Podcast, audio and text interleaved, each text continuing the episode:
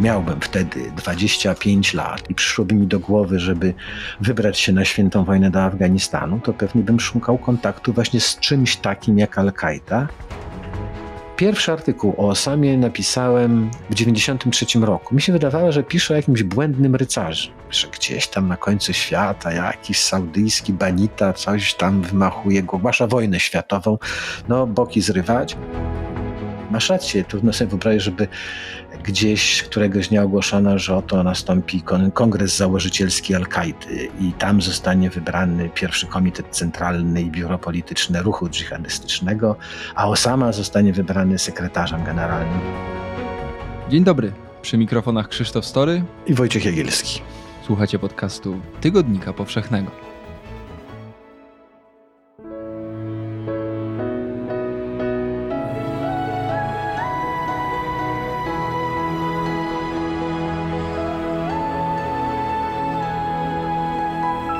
Podcast powszechny.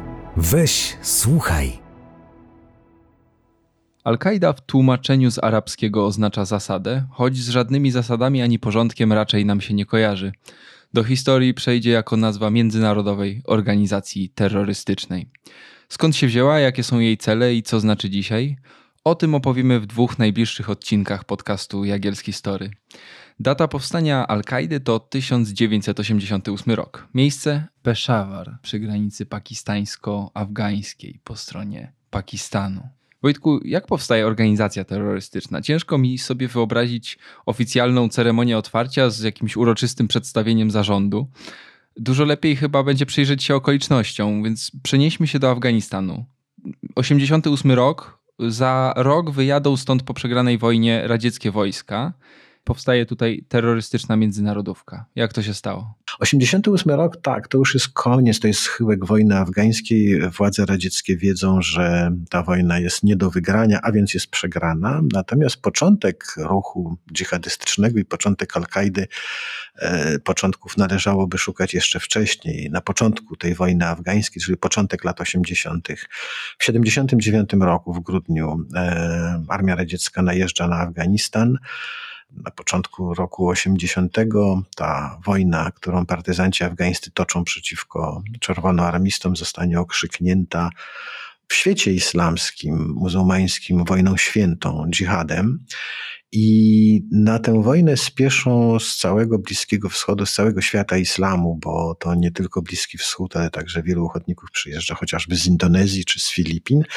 Przybywają pod Hindukusz, no właśnie, ochotnicy na świętą wojnę zapraszani przez władze pakistańskie, wypraszani przez rządy swoich rodzimych krajów i oklaskiwani przez Stany Zjednoczone.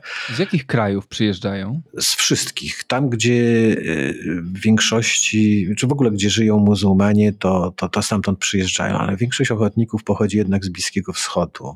Zdecydowana większość, albo może ci najważniejsi, pierwsi, którzy są najwyżej w tej strukturze, mm, tej międzynarodówki, tej brygady międzynarodowej może o, w Afganistanie, to są Egipcjanie, ale jest też wielu Libijczyków, e, wielu Algierczyków. To są głównie e, wychodźcy z krajów Magrebu, krajów, które są rządzone przez dyktatury wywodzące się z wojska, bo i Egipt, i Algieria, i Libia, e, no to są dyktatury wprost wojskowe albo wyrosłe z wojskowych zamachów stanu. Dyktatury prześladujące wszystkich i wszystko, co nie jest zgodne z kierowniczą myślą i, i rolą rządzących. No więc te kraje chętnie pozbywają się takich młodych buntowników, niepokornych, takich, którzy, którym się te porządki nie podobają, e, posyłają ich w ich przekonaniu na, pełno, na pewną śmierć albo bardzo prawdopodobną śmierć. Jeszcze skąd może ci buntownicy, bo mm, lata, koniec lat 70., początek lat 80. w świecie muzułmańskim to jest e, taki okres e, bym powiedział, depresji może.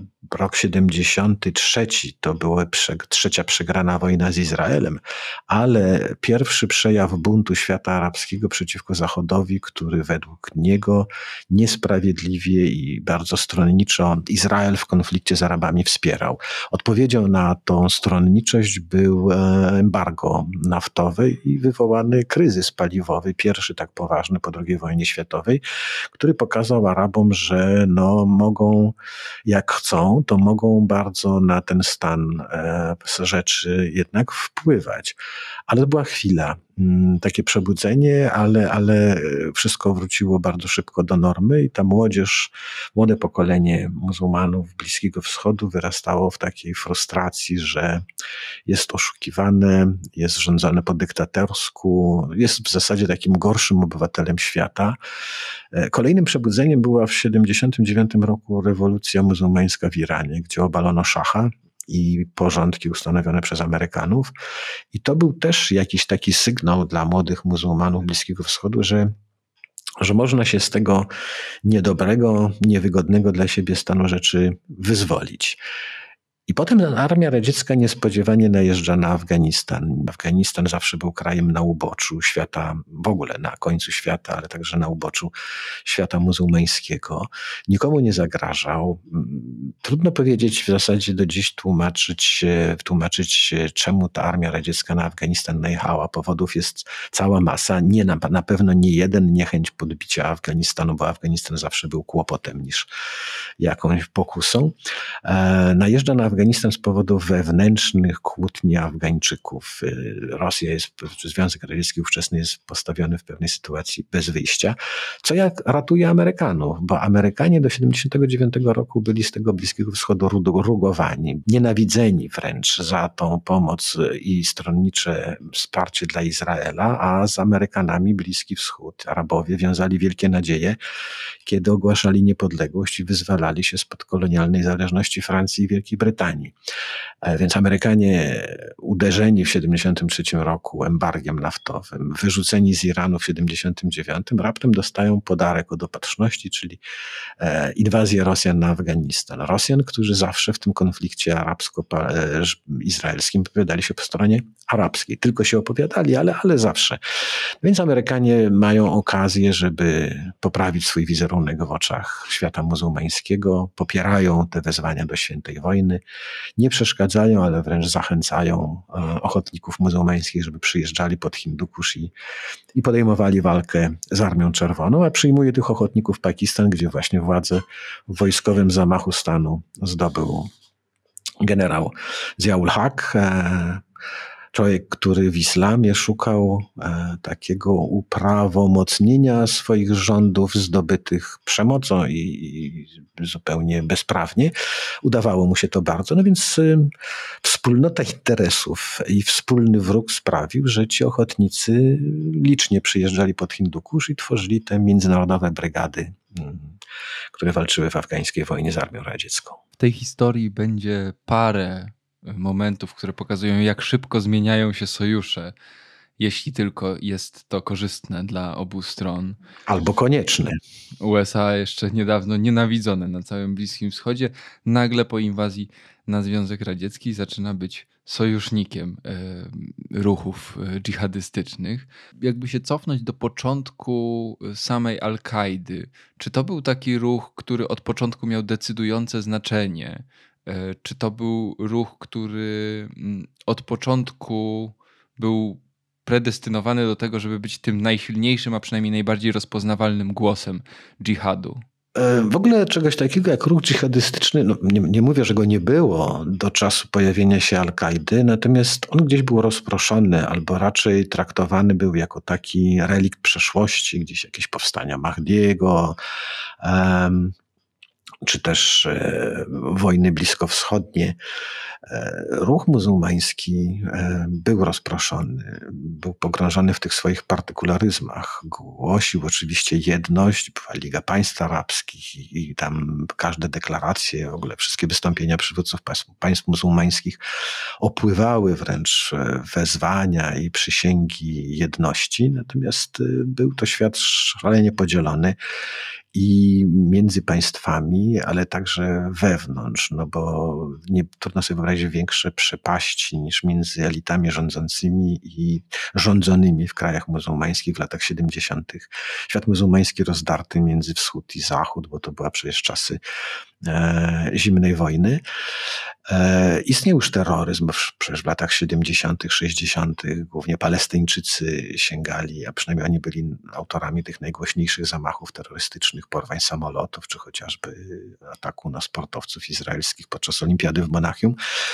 E, ale wciąż były to działania takie ad hoc, bym powiedział. To nie była strategia ani i cele przede wszystkim były bardzo bieżące, partykularne.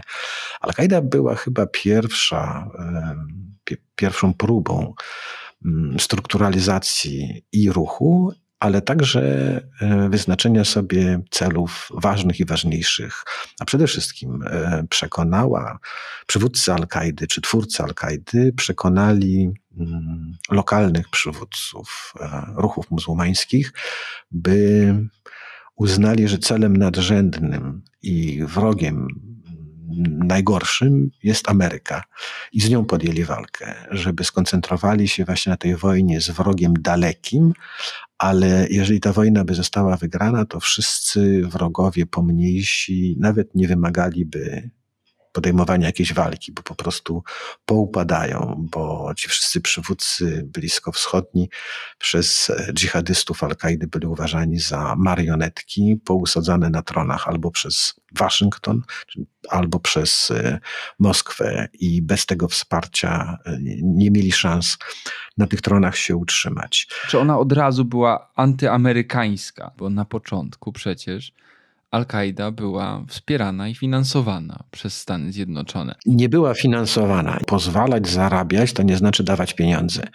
W innej sytuacji, czy dzisiejszej na przykład, pewnie by Amerykanie nie pozwalali na działalność gospodarczą firm związanych, czy będą wyrosłych, stworzonych przez Al-Kaidę byłyby karane sankcjami albo po prostu uśmiercone, a wtedy, kiedy był ten wspólny interes, wojna z komunizmem i ze Związkiem Radzieckim, pozwolono, by Al-Kaida, by te firmy Al-Kaidy działały i zarabiały na świętą wojnę. Amerykanie dawali pieniądze na wojnę afgańską, ale dawali je afgańskim partyzantom. Al-Kaida była miłe widzianym przez Amerykanów gościem, bo ci ochotnicy nie potrzebowali ani uzbrojenia, ani pieniędzy. Mieli ich pod dostatkiem, bo nie brakowało na Bliskim Wschodzie chętnych, którzy zamiast samemu wyprawiać się na świętą wojnę i narażać życie, woleli dać pieniądze, łożyć na tą świętą wojnę, licząc, że opatrzność też zapisze to jako dobry uczynek i otworzy to drogę do zbawienia, tak samo jak męczeńska śmierć. Więc takich e, dobrodziejów e, na Bliskim Wschodzie, zwłaszcza na Półwyspie Arabskim, nigdy nie brakowało, e, by na ten zbożny cel pieniądze łożyć. Więc dla Amerykanów był to wygodny sojusznik, który jeszcze uwiarygadniał ich e, sprzeciw wobec e, wojny, wobec najazdu radzieckiego, bo to przecież nie Amerykanie ogłosili świętą wojnę, mogliby krucjatę ogłosić, ale raczej ochotników arabskich by na tą krucjatę ciężko im było zapraszać. Al-Kaida jako odpowiedź, trochę tak to przedstawiliśmy, na inwazję radziecką na Afganistan i obronę tego świata arabskiego przed tą inwazją, powstaje dość późno, bo ona powstaje w dziewiątym roku wojny w Afganistanie. Została utworzona przez przywódców tych ochotników muzułmańskich, którzy ściągali do Afganistanu na wojnę. To byli przywódcy zarówno wojskowi, jak przywódcy duchowi, polityczni. Takim najważniejszym, za takiego najważniejszego uważany był palestyński szejk Abdullah Hazam, uchodzący za e, wyznawcę albo jednego z e, działaczy ruchu braci muzułmanów. Ci przywódcy polityczni związani z ruchem braci muzułmanów szybko zorientowali się, że w tych obozowiskach e, na pograniczu afgańsko-pakistańskim znajdą taką wspólnotę okopów, bym powiedział. Poznają, nawiążą znajomości z ochotnikami na świętą wojnę, a więc młodymi ludźmi buntującymi się przeciwko porządkom e, w ich krajach, e, swego rodzaju rewolucjonistami, i będzie można z nimi e, coś zrobić, coś stworzyć. Azam przyjechał do Afganistanu na początku lat 80. Na początku lat 80. z Arabii Saudyjskiej przyjechał Osama ibn Ladin. Nie jako przywódca polityczny ani duchowy, e, ale jako zamożny Saudyjczyk, a tacy byli najmilej widziani, Saudyjczycy, z doświadczeniem wziętym z firmy budowlanej, który z całym sprzętem na granicy afgańsko-pakistańskiej kopał e, tunele e, pod granicą, e, obozowiska dla partyzantów. Z Egiptu przyjechał e, dr Ayman Az-Zawahiri, lekarz, którego dopiero co zwolniono z więzienia, gdzie po trzech latach aresztu i tortur został zwolniony i uciekł do Afganistanu, bo wydał na przesłuchaniach pod wpływem z powodu tortur swoich towarzyszy z muzułmańskiego dżihadu, ruchu związanego też z braćmi muzułmanami. I w Afganistanie chciał mm, zniknąć, bo to jednak te piętno wstydu bardzo mu ciążyło, ale także znaleźć może jakąś pomstę. I takich wyrzutków, takich e, uciekinierów, ludzi niechcianych w swoich krajach, e, związanych właśnie z jakimś ruchem rewolucyjnym, buntowniczym, znalazło się na pograniczu afgańsko-pakistańskim wielu. E, masz rację, trudno sobie wyobrazić, żeby gdzieś któregoś dnia ogłoszono, że oto nastąpi kongres założycielski Al-Kaidy i tam zostanie wybrany pierwszy komitet centralny i biuro polityczne ruchu dżihadystycznego, a Osama zostanie wybrany sekretarzem generalnym tego ruchu z pięcioletnią kadencją. To wszystko się tworzyło, powstawało w wyniku tych spotkań, wspólnej walki, wspólnych rozmów w tych latach 80., a 88 rok ta decyzja o, czy może nie decyzja, ale narodziny Al-Kaidy wiązały się z końcem wojny afgańskiej, bo święta wojna się kończyła właśnie.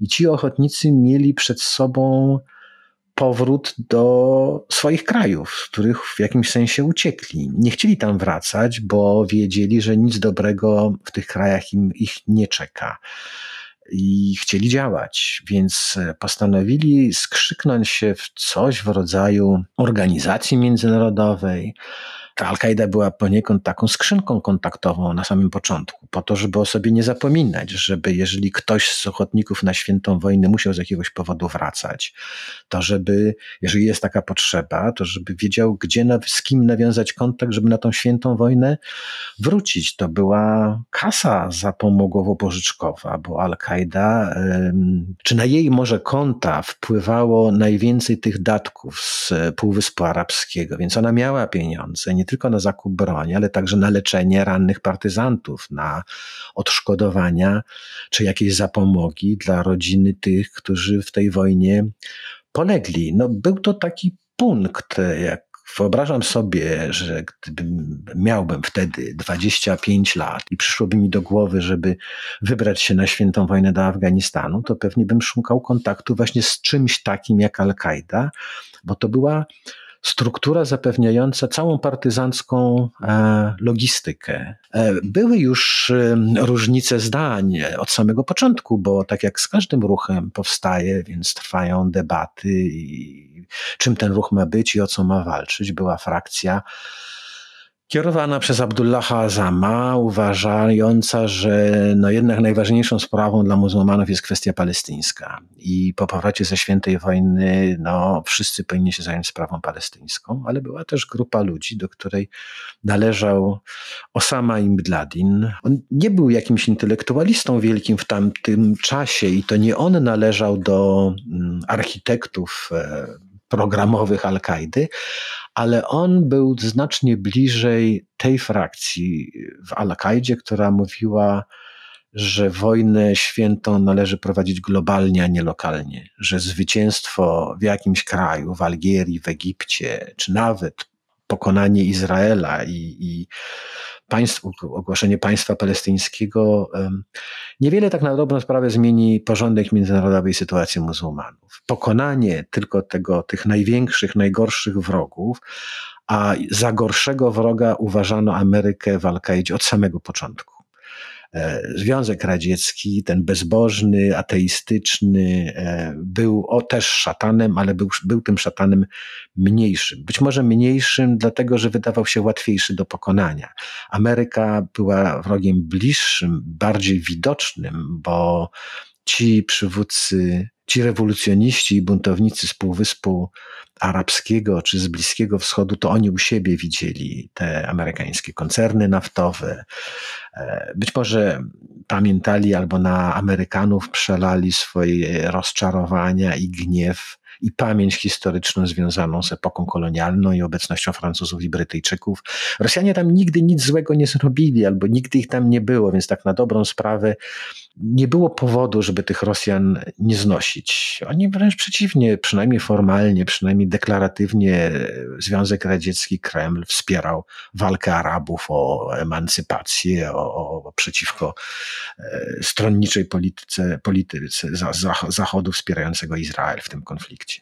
Wojna w Afganistanie, mm, inwazja rosyjska się kończy skrzynka kontaktowa, ta siatka połączeń, znajomości z e, czasów świętej wojny zostają i zostaje to utrwalone w e, formie organizacji. Ona ma bardzo luźną strukturę do dzisiaj, którą znamy jako Al-Kaida. Liderem zostaje Osama ibn Laden. Kto to jest? Bo mówiłeś o tym, że tam przyjechali wyrzutkowie, tacy ludzie, którzy nie mogli znaleźć swojego miejsca w swoich krajach. Osama ibn Laden jest przecież synem multimilionera, przedsiębiorcy budowlanego. Dlaczego on nagle znajduje się w roli szefa międzynarodówki terrorystycznej? Osama rzeczywiście wyrastał w rodzinie, w jednej z najbardziej wpływowych e, rodzin w Arabii Saudyjskiej. Nie był spokrewniony z rodziną panującą, ale ojciec Osamy, y, wywodzący się z Jemony przedsiębiorstwa, przedsiębiorca budowlany, stworzył w Arabii Saudyjskiej prawdziwe imperium. E, był ulubionym e, pewnie i najbardziej szanowanym na dworze królewskim e, magnatem budowlanym. No wszystko, co najważniejsze w Arabii Saudyjskiej, w świecie islamu, to, to, to budowały firmy ojca Osamy. Osama, wydaje mi się, że na tą drogę e, świętej wojny wkroczył nie bardzo umiejąc odnaleźć się w tym wygodnym, dostatnim życiu. Nie przeszkadzało mu ani wygoda, ani dostatek, ani przewidywalność, tylko właśnie jakieś znalezienie swojego miejsca bo niczego mu nie brakowało, wszystko już było dla niego zaplanowane. Miał działać w rodzinnej firmie, mniej więcej status majątkowy. Mając 18 lat, mógł przewidzieć, co będzie robił spokojnie, mając lat 62 czy 64, jeżeli nie zginie w katastrofie samolotowej, prywatnym samolotem, oczywiście, tak jak zginął jego tata. Natomiast, no, jak to z każdym młodym człowiekiem, każdy poszukuje swojego miejsca, próbuje się wyróżnić, może w jakimś sensie, no, ucieka od przeciętności, a z tych lektur, e, opowieści ludzi, którzy znali Osamę albo wiedzieli o nim wiele, no może nie wszystko, wynika, że jednak był człowiekiem dosyć przeciętnym, że jedyne czym się wyróżniał zawsze to był wzrost. Zawsze był od wszystkich wyższy o dwie głowy. Bardzo wielki wpływ na jego ogląd świata miała jego matka, która była kobietą niezwykle pobożną. Tą pobożność Osama wyniósł z domu. Czytał e, czy słuchał e, kazań e, Abdullaha Azama, bardzo popularnych pod koniec lat 70. na Bliskim Wschodzie. One się rozchodziły na kasetach magnetofonowych głównie. Myślę, że był pod wpływem tej myśli rewolucyjnej w świecie islamu. Blisko mu było do, do tego ruchu braci muzułmanów, w którym się nie znalazł, ale w którym być może by wylądował, bo mówi się nawet dziś, że z tego ruchu braci muzułmanów wyrastają zarówno demokraci muzułmańscy, no, nieliczni, jak też najbardziej zagorzali dżihadyści, bo bracia muzułmanie występują przeciwko narzuconemu Bliskiemu Wschodowi zachodnim porządkom. Kiedy wybuchła wojna w Afganistanie, kiedy pojawiły się te głosy, że jest to święta wojna, że obowiązkiem muzułmanina jest na tą wojnę pojechać. Mm, myślę, że pojechał z ciekawości, z porywu serca, ale także z ciekawości, z chęci zapełnienia sobie do tego jednak pustego, próżniaczego życia bogacza saudyjskiego. E, nie spodziewał się pewnie, że wyląduje na wojnę, ale chciał się do niej zbliżyć, jakby podejście na kilka kroków, e, czy kilkadziesiąt kroków e, do tej, do tej, do tej świętości już zapewniało no, jakąś zasługę w niebie. Na miejscu przekonał się, czego tak naprawdę potrzeba, co to znaczy ta logistyka partyzancka, i myślę, że odkrył, że on jest w stanie no, mnóstwo rzeczy y, tym partyzantom załatwić. Wystarczy sprowadzić koparki, spychacze, e, kazać przelać na swoje konta w jakimś banku w Peszawarze rodzinne pieniądze, swoje własne pieniądze, które w Arabii Saudyjskiej były pewnie grosiakami na waciki, a w Pakistanie wystarczyły, żeby prowadzić e, świętą wojnę. I przydał się i miał poczucie właśnie, no, no, no, no, no, no, no, że tam był nikim albo kimś przeciętnym, a tutaj jego życie nabrało olbrzymiego sensu. W przeciwieństwie do Zawahiriego, e, Osama, czy do innych dżihadystów, Osama przed niczym ani znikąd nie uciekał i nie jechał, żeby się mścić. On tam pojechał ze szczerego porywu serca. E, I dopiero tam poznał tych wszystkich, e, o których słyszał być może, tak jak Abdullah Hazam. No, poznał w takim partyzanckim obozowisku, a takie znajomości e, myślę, że są czymś dużo nie powiem ważniejszym, ale, ale czymś, co głębiej zapadają w serce niż zwyczajne znajomości. To tak jak kiedyś się opowiadało o kumplach z wojska, z którymi się może spędziło dwa lata w koszarach, gdzieś na placach defiladowych i w jakichś tam idiotycznych e, zabawach, a potem się utrzymywało tą znajomość do końca życia i jak kumpel z wojska przyjeżdżał, to obowiązkowo trzeba było go gościć i o nim pamiętać. Więc takie braterstwo broni zawiązane na tej świętej wojnie afgańskiej, ono zrodziło tak naprawdę Al-Kaidę i ten ruch dżihadystyczny, który przekroczył granice państwowe, bo z Afganistanu, kiedy wojna się skończyła zwycięstwem, no, to bardzo przekonało tych wszystkich dżihadystów, że skoro się pokonało mniejszego szatana, to walka z większym szatanem może wcale nie jest taką walką bez szans, że można, przynajmniej warto spróbować ją podjąć. Ale potem przyszło gorzkie rozczarowanie, dlatego że ci zwycięzcy mujahedini afgańscy, zamiast tworzyć sprawiedliwe państwo w wyzwolonym Afganistanie, nawet nie bardzo chcieli go wyzwalać, bo trzy lata zajęło im wkroczenie do Kabulu po wycofaniu się armii radzieckiej, a jak tylko wkroczyli do Kabulu, to, to zaraz przystąpili do wojny o łupy. Wzięli się za łupy i zaczęli wojnę domową. Osama Pamiętam pierwszy artykuł o Osamie napisałem e, z Peszawaru w 93 roku. To była korespondencja i mi się wydawało, że piszę o jakimś błędnym rycerzu. Bogacz saudyjski, młody człowiek, który zaciągnął się na tą świętą wojnę, siedzi w tym Pakistanie i załamuje ręce nad afgańskimi mujahedinami, że zamiast właśnie po zwycięstwie te owoce zwycięstwa zbierać i dzielić się nimi ze wszystkimi, oni walczą o łupy, jak zwyczajni jacyś, jacyś rabusie, a nie e, mujahedini, rycerze świętej wojny. I pamiętam te apele kierowane przez Osamę, że on jest gotów im zapłacić że on im gotów z własnych pieniędzy zapłacić, żeby tylko nie, nie walczyli o łupy, że on jakby zrekompensuje im te, te, te łupy z własnej kieszeni. E, nie posłuchali, bo spodziewali się pewnie, że, że łupów będzie więcej, albo jak to w wojnie domowej nie chodzi nawet o te łupy, tylko o to, żeby o pierwszeństwo, żeby wszystkich pokonać, że to, to, ja jestem najważniejszy. Więc rozczarowany Osama zwinął interes, zakończył etap zimny, e, świętej wojny pod Hindukuszem i wrócił do Arabii Saudyjskiej. E, no a tam za chwilkę pojawiła się nowa okazja i pierwszy, pierwsza taka chwila, żeby sprawdzić skuteczność tejże wspólnoty, e, tych brygad międzynarodowych, bo Irak najechał na Kuwejt, groziło e, to, że nie zadowoli się najazdem na Kuwejt i polami naftowymi kuwejskimi Saddam Hussein, tylko pogna dalej i zajmie pół Półwyspu Arabskiego, połowę Królestwa Saudyjskiego. Osama zgłosił się do króla. Rodzina miała dojścia, więc podejrzewam, że mogło to się nawet odbyć nie drogą służbową, ale w formie audiencji.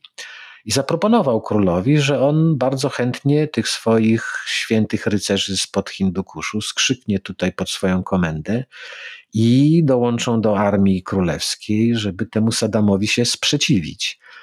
I ku rozczarowaniu i zaskoczeniu Osamy król nie tylko odmówił, ale w miejsce tych rycerzy świętej wojny ściągnął Amerykanów, którym pozwolił wylądować na świętej, najświętszej ziemi islamu, w kolebce islamu.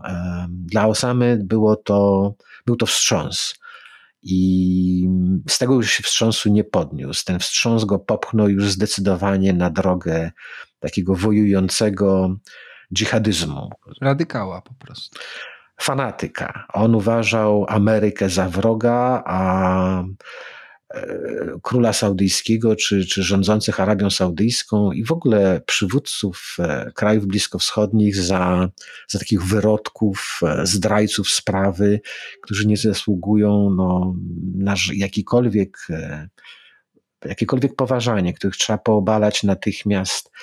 Mm, no więc jak w te słowa odezwał się o saudyjskim królu, to został natychmiast przez króla wygnany z Arabii Saudyjskiej. Król odebrał mu paszport i obywatelsko, obywatelstwo.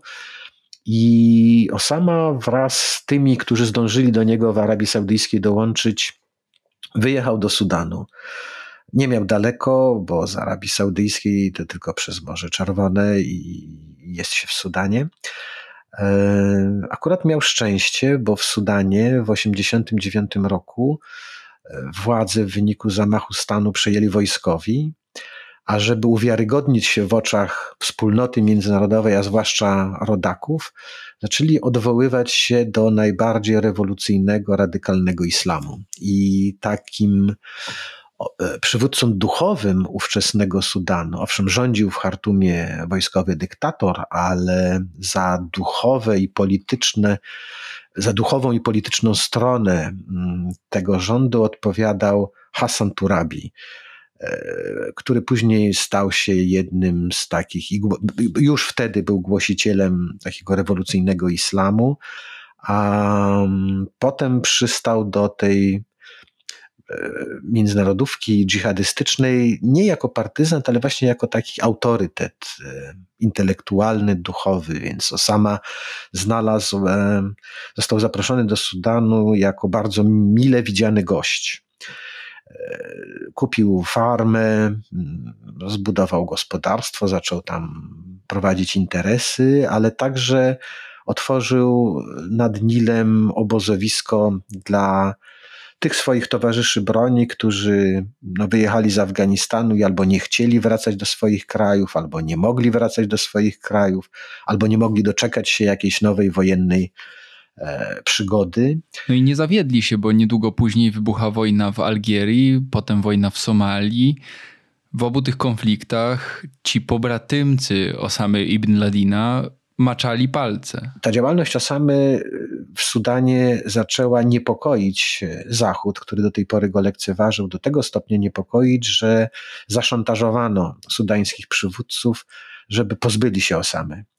No i Sudańczycy wyprosili Osamę z Hartumu, ale znów 96 roku, ale znów e, los mu sprzyjał, bo w Afganistanie akurat władzę przejęli talibowie, czyli dawni towarzysze broni, e, ochotników Osamy, bliscy mu ideowo. E, Afganistan zawsze był dla niego krajem, może drugim najważniejszym po rodzinnej Arabii Saudyjskiej. Mm, przeniósł się do Afganistanu. W zamian za gościnę zaoferował pomoc finansową, taką jaką mógł, a dla talibów liczył się każdy grosz, bo od samego początku byli e, sekowani przez wspólnotę międzynarodową. No, dzisiaj nikt ich nie uznaje, a wtedy uznały rządy talibów tylko trzy państwa: Pakistan, Zjednoczone Emiraty Arabskie i Arabia Saudyjska. Osama był w Afganistanie gościem bardzo miłym. E, Muła Omar, przywódca talibów, zdziwiony pewnie, ale chętnie gościł Osamę, który go ogłosił przywódcą wszystkich muzułmanów na świecie. No, wioskowy Muła Omar nigdy o takich zaszczytach na pewno nie marzył, ale miło mu było, że, że Saudyjczyk z taką nabożnością się do niego zwraca.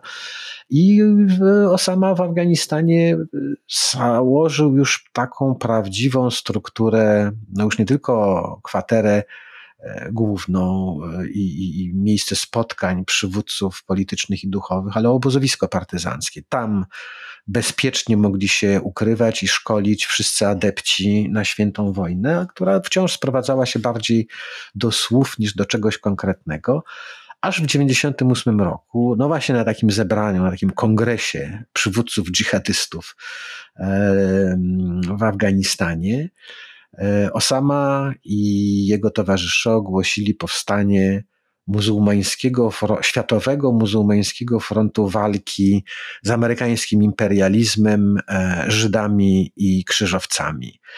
E, to też traktowano początkowo jako egzotykę i, i te cała deklaracja, i że gdzieś tam na końcu świata jakiś saudyjski banita coś tam wymachuje, ogłasza wojnę światową, no boki zrywać. Natomiast y, on bardzo szybko przystąpił do działania, bo w tym samym roku wyleciały w powietrze ambasady Stanów Zjednoczonych w Nairobi w Dar es Salaam i okazało się, że e, zamachowcami byli ludzie od Osamy.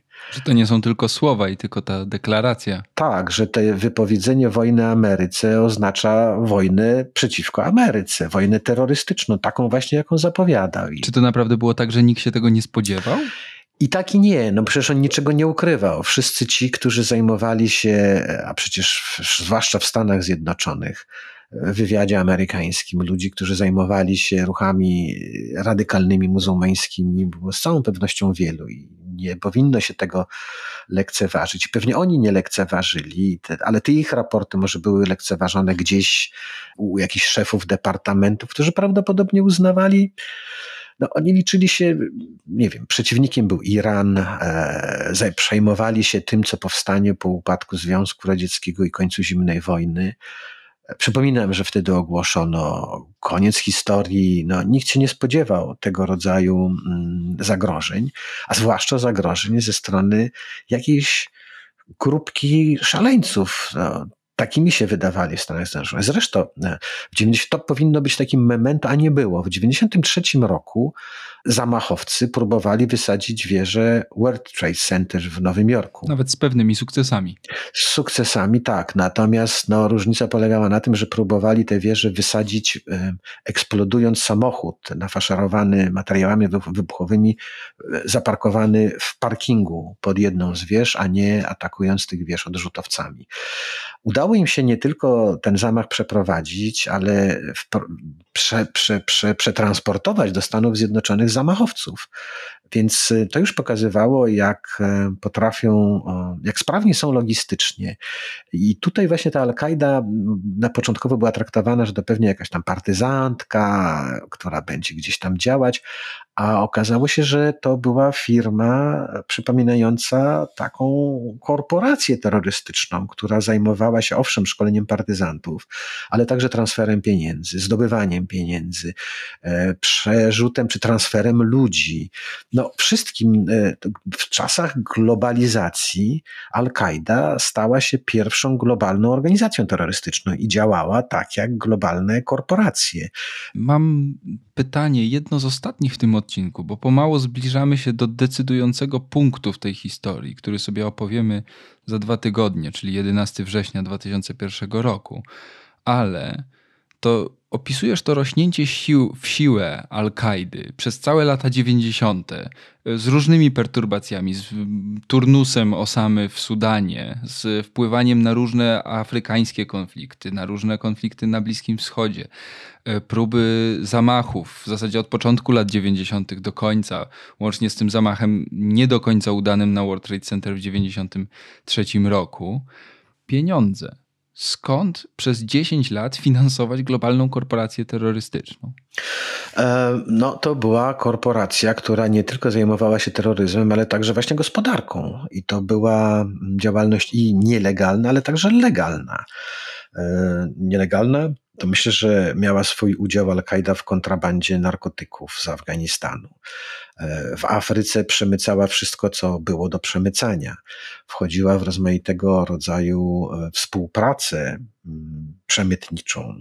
Zarabiała pieniądze wszędzie tam, gdzie było możliwe je zarobić, ale działała też zupełnie legalnie. Firmy powiązane z Al-Kaidą czy z firmą e, Osamy E, działały legalnie, bo nie było w zasadzie no, nikt nie, że coś złego robiły. Najgorsze, że okazało się, że, a prawdopodobnie może, że działalność tego rodzaju korporacji nie wymaga aż tak wielkich kosztów.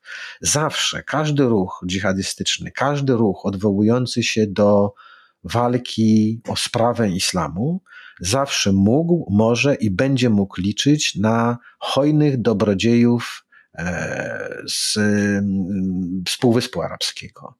Tam bogaczy e, wyjątkowo obrodziło i może to bogactwo wywołuje jakieś poczucie winy, jakiś, no, nie, no, no, no, gdzieś tam sumienie może im przeszkadza i ten obowiązkowy zakat to, to, to religia e, wymaga tej obowiązkowej jałmużny i oni dają bardzo często te pieniądze na świętą wojnę. Tak jak my przeznaczamy 1% podatku na organizację pożytku publicznego? No według nich taka organizacja jak Al-Kaida była w sposób oczywisty organizacją użytku publicznego i tak, tak, to, te, te odpisy, tylko odpis jakby nie urząd podatkowy ten odpis sprawdza, tylko gdzieś tam e, opatrzność wie i, i te księgi rachunkowe e, ona prowadzi, więc to raczej mnie zaskakuje, a może nie, bo skutkiem e, wygranej w zimnej wojnie z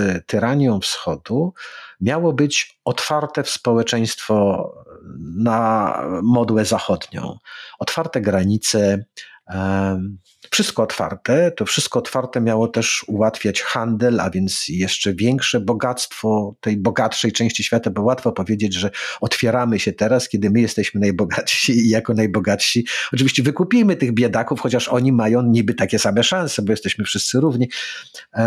Więc ta otwartość szalenie ułatwiła takim organizacjom jak Al-Kaida i wszystkim, którzy przeciwko temu otwartemu społeczeństwu występowali, no właśnie wykorzystać tą otwartość po to, żeby przeniknąć do tego społeczeństwa otwartego i zaatakować je od środka w sposób najperfidniejszy, najboleśniejszy, być może pomijając śmierć e, ludzi, którzy ginęli przy okazji tego rodzaju e, ataków, e, bo tym bolesnym ciosem było uświadomienie sobie na Zachodzie, że to otwarte społeczeństwo jest dobrodziejstwem, ale może być też śmiertelnym zagrożeniem, bo jesteśmy bezbronni wobec e, przeciwników, którzy gotowi są zaatakować nas ponieść, i ponieść śmierć w tym ataku, licząc na zbawienie, w którym my, obywatele Zachodu, w te zbawienie to tak jakoś nie za bardzo już wierzymy chyba.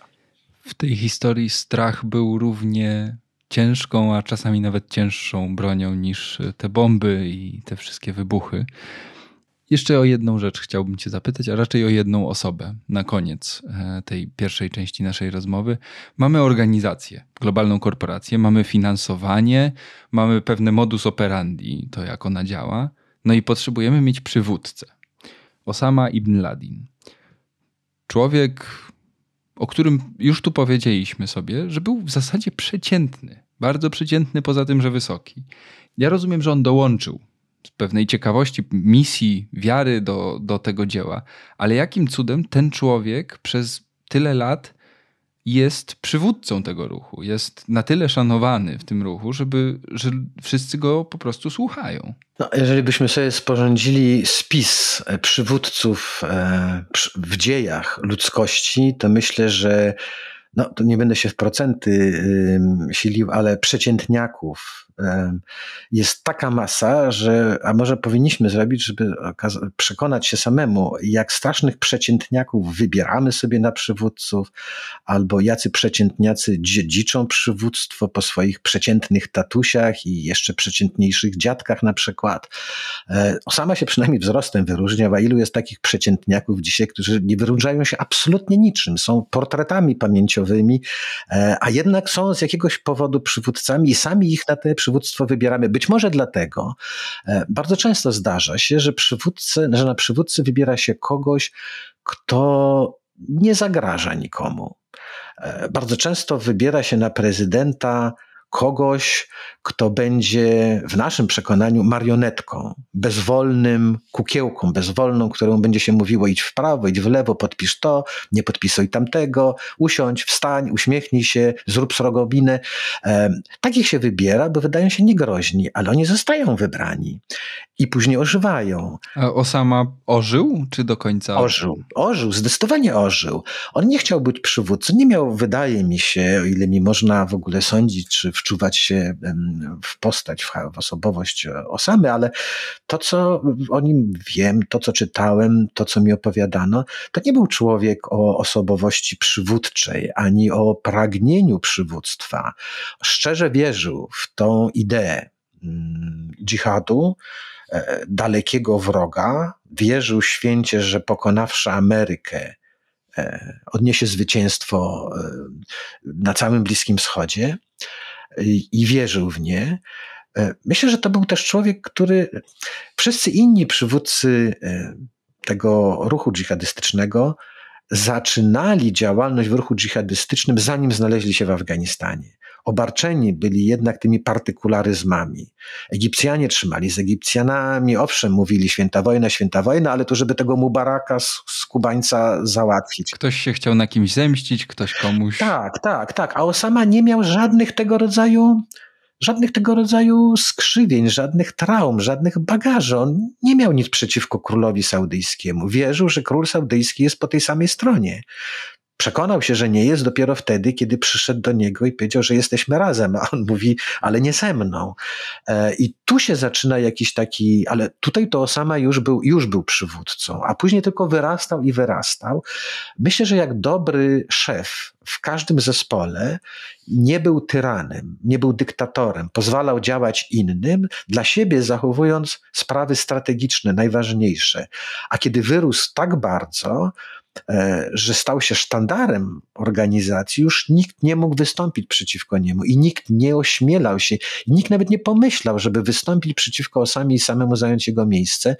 Rozmawiam, e, rozmawiając z Arabami, takimi, którzy się nie zgadzali, byli jego radykalnymi przeciwnikami. Nawet oni byli pod wrażeniem jego erudycji, wykształcenia, piękna języka, nawet sposobów, jakim posługiwał, jak, wymowy e, Osamy. Czy był charyzmatyczny? Nie wiem. Trudno, nie przekonałem się. Miałem pewnie ze dwie okazje żeby pojechać e, na konferencje urządzane przez niego, ale zawsze wydawało mi się, że to tak szalenie nudne i trzeba była, ta droga zabierała no, no, taki szmat czasu, że, że, że wszyscy żeśmy uważali, że to raczej była postać anegdotyczna, a nie, nigdy nie wyrośnie na, na, na, na, na największe zagrożenie dla e, bezpieczeństwa czy porządku międzynarodowego. I myślę właśnie, że z tego powodu został tym przywódcą. Wolny był od partykularyzmów co dla ruchu międzynarodowego jest czymś szalenie ważnym.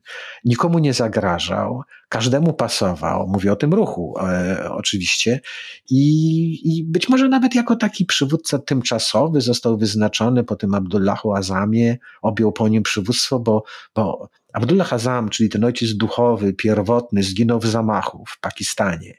Został zabity raczej nie przez agentów rosyjskiego wywiadu, tylko przez swoich rywali w tym ruchu dżihadystycznym.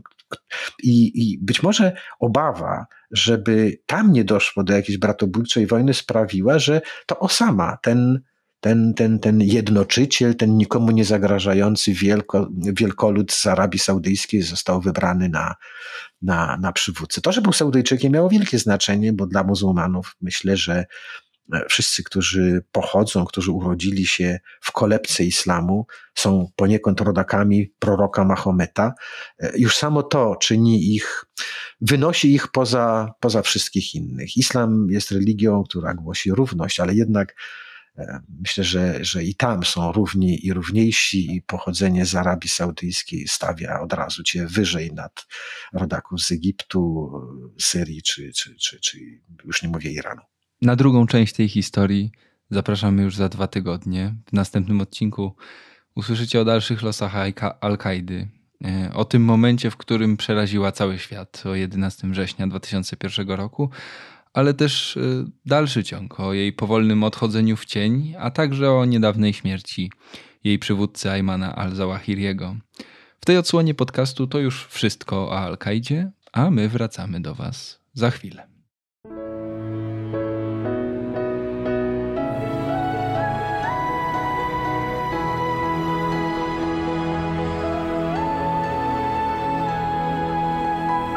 Podcast powszechny. Weź, słuchaj.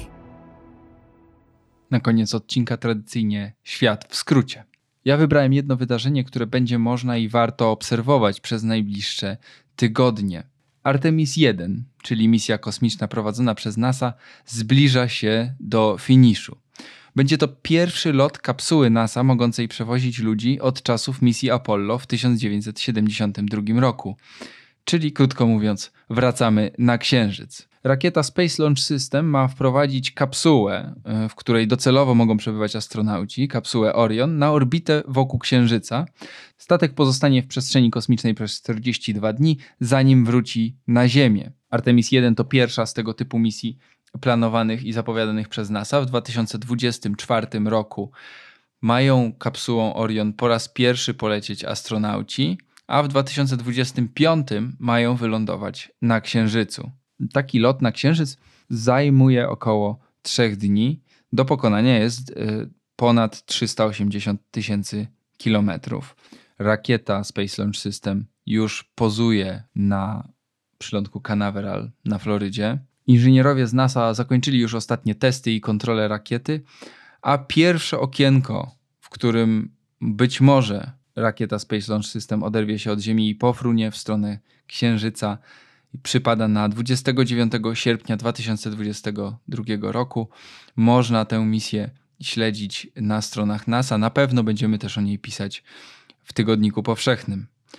A z Księżyca wracamy na Ziemię, a konkretnie do Kenii. E, wydarzeniem, które mnie zaciekawiło w tym tygodniu może najbardziej były wybory prezydenckie w Kenii. Kenia to jest jeden z ważniejszych krajów afrykańskich, e, potęga polityczna i gospodarcza Afryki Wschodniej. Obsługiwałem wybory w 2007 roku, kiedy doszło prawie do wojny domowej.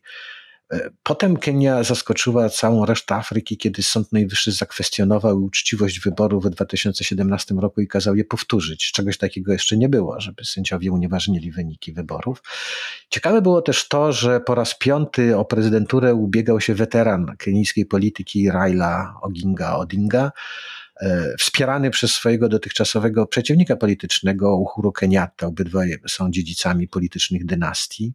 Wydawało się, że Raila na koniec wygra tą prezydenturę, a jednak nie.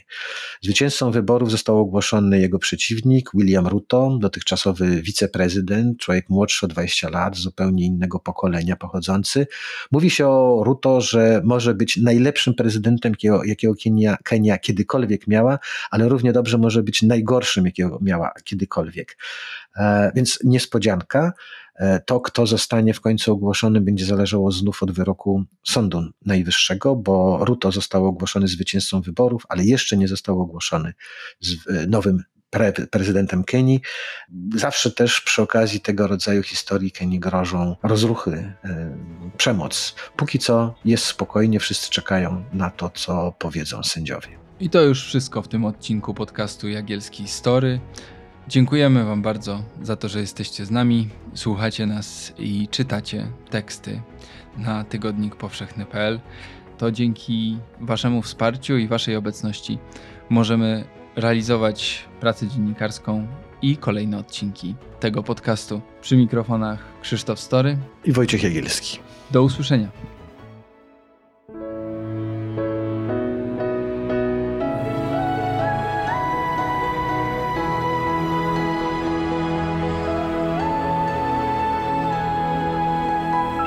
Podcast powszechny.